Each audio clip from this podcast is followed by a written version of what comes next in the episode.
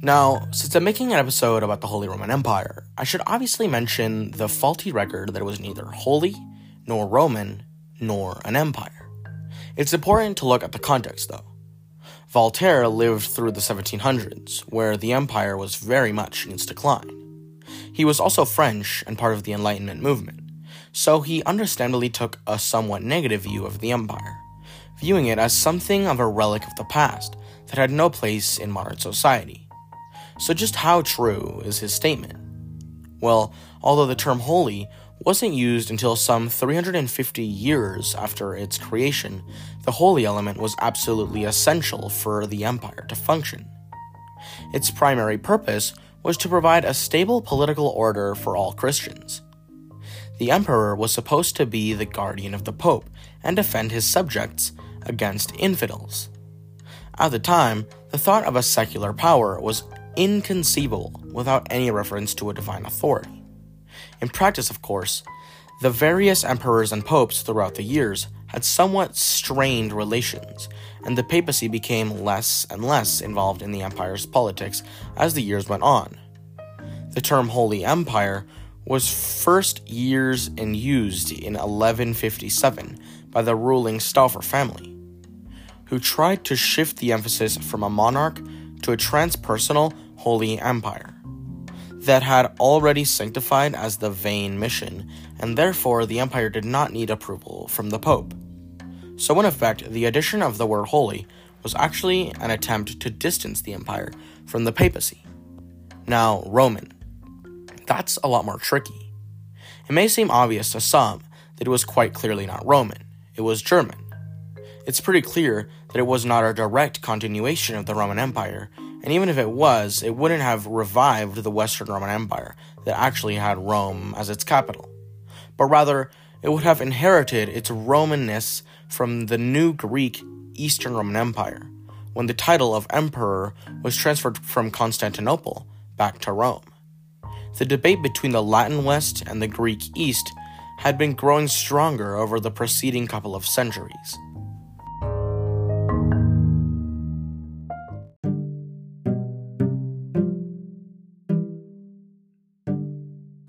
Charlemagne was crowned in the year 800 with a somewhat tenuous link to the ancient Roman Empire. The prestige and authority commanded by the title of Roman Empire still held a lot of weight in the West, and Charlemagne was recognized as emperor, giving him immense power and status. People at the time really did view the empire as a direct continuation from ancient Rome. Frankish rule over Italy didn't begin until 774 and although the Franks had been Christianized and even somewhat Romanized, they didn't want to completely lose their own identity. As the years went on, of course, it became much less Roman and much more German. After a few centuries, most emperors didn't even travel south of the Alps, and their entire reign, except to be crowned by the Pope. And even that was discounted after Charles V. The word empire doesn't really have a universally agreed upon definition, so it's not really possible to definitively say that it was or wasn't an empire. The idea of an emperor was that he was a monarch above that of a king, a sort of king of kings. Now, according to the divine mandate, the Roman Empire was to be the last and greatest empire, and there could only be one. The idea of an empire was singular and universal. This idea of singularity was deeply rooted in Christian thought at the time. Empires could not coexist. This was based on the theory of translatio imperii, the pretext used by the Pope to transfer authority from Constantinople.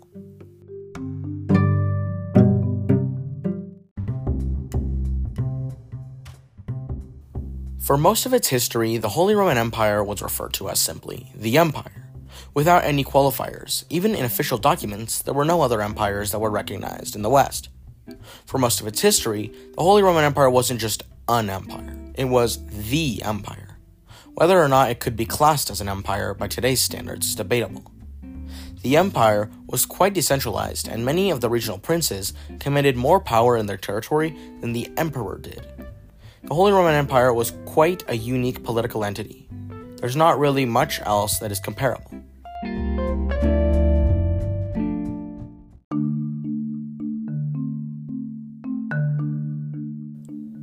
The Holy Roman Empire used a complex system of feudalism to rule over its many territories. Local authority was delegated to vassals, who would normally enter and have their own vassals, creating a hierarchy of lords and vassals who swore allegiance to each other. Lords would protect their vassals, and vassals would help and advise their lords, and often pay them in cash, work, or military assistance. Vassals could either be immediate or mediate vassals. Immediate vassals were those that were immediately subordinate to the emperor, while mediate vassals had at least one overlord between themselves and the emperor. Immediate vassals of the emperor were referred to as imperial princes, and their territories were imperial estates. Imperial estates could pay a general tax to the empire to take part in the imperial diet, or the Reichstag. Those who did not pay the tax were not involved in decisions and had no vote.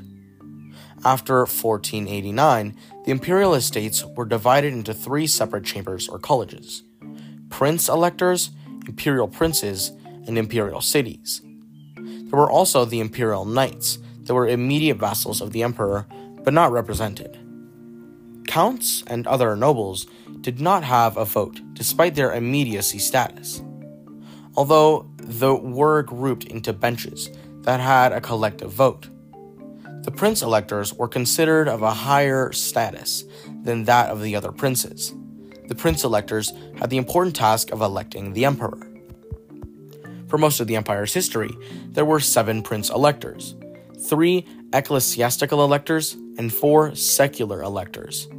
The elective process quickly became corrupt, and the imperial title was pretty much just gained via bribery. In the year 1500, the empire was divided into six imperial circles.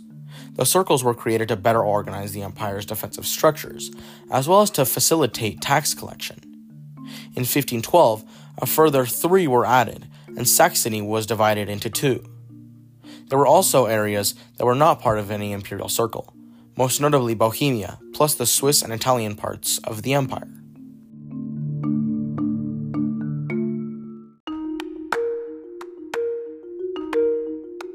Now, unfortunately, due to its complexity, it's impossible to represent the hierarchy of the Holy Roman Empire with a neat little pyramid, with the emperor at the top.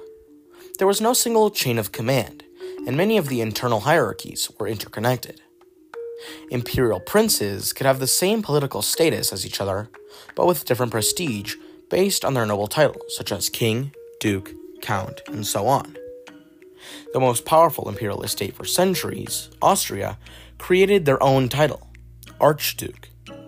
Brandenburg Prussia became a kingdom in 1701, but for the first 71 years, kings were titled King in Prussia as opposed to King of Prussia, because Prussia fell outside the territory of the empire, and therefore did not need or did not require imperial authorization. Prussia was well on its way to becoming a great power in its own right, so really there was nothing the empire could do to stop them anyway.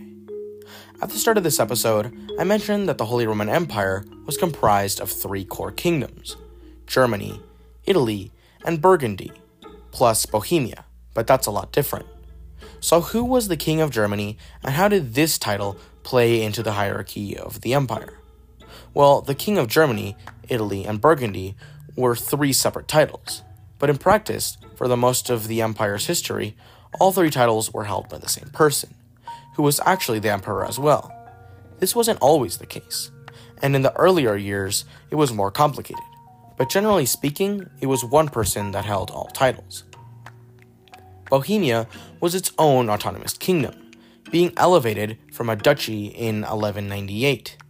The Bohemian crown lands came under Habsburg's rule from the 15th century onwards, with some gaps, so many of the Bohemian kings were in fact emperors simultaneously.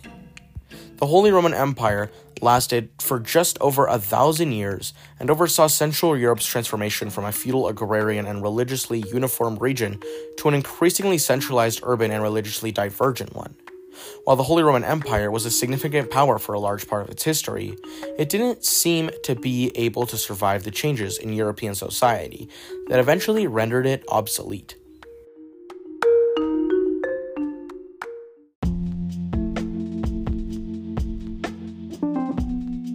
This has been a little bit about the Holy Roman Empire. I hope you enjoyed this episode and learned something new. I think learning about history is really fun. If you'd like me to continue making episodes on history, then let me know by sending me a DM on Instagram. You can find me at Learning About the World podcast. If you enjoyed this episode, then definitely keep listening to the podcast because lots of episodes are like this are available now or coming out soon. And you should definitely leave the podcast a rating. Thank you for listening to this episode and have a great day.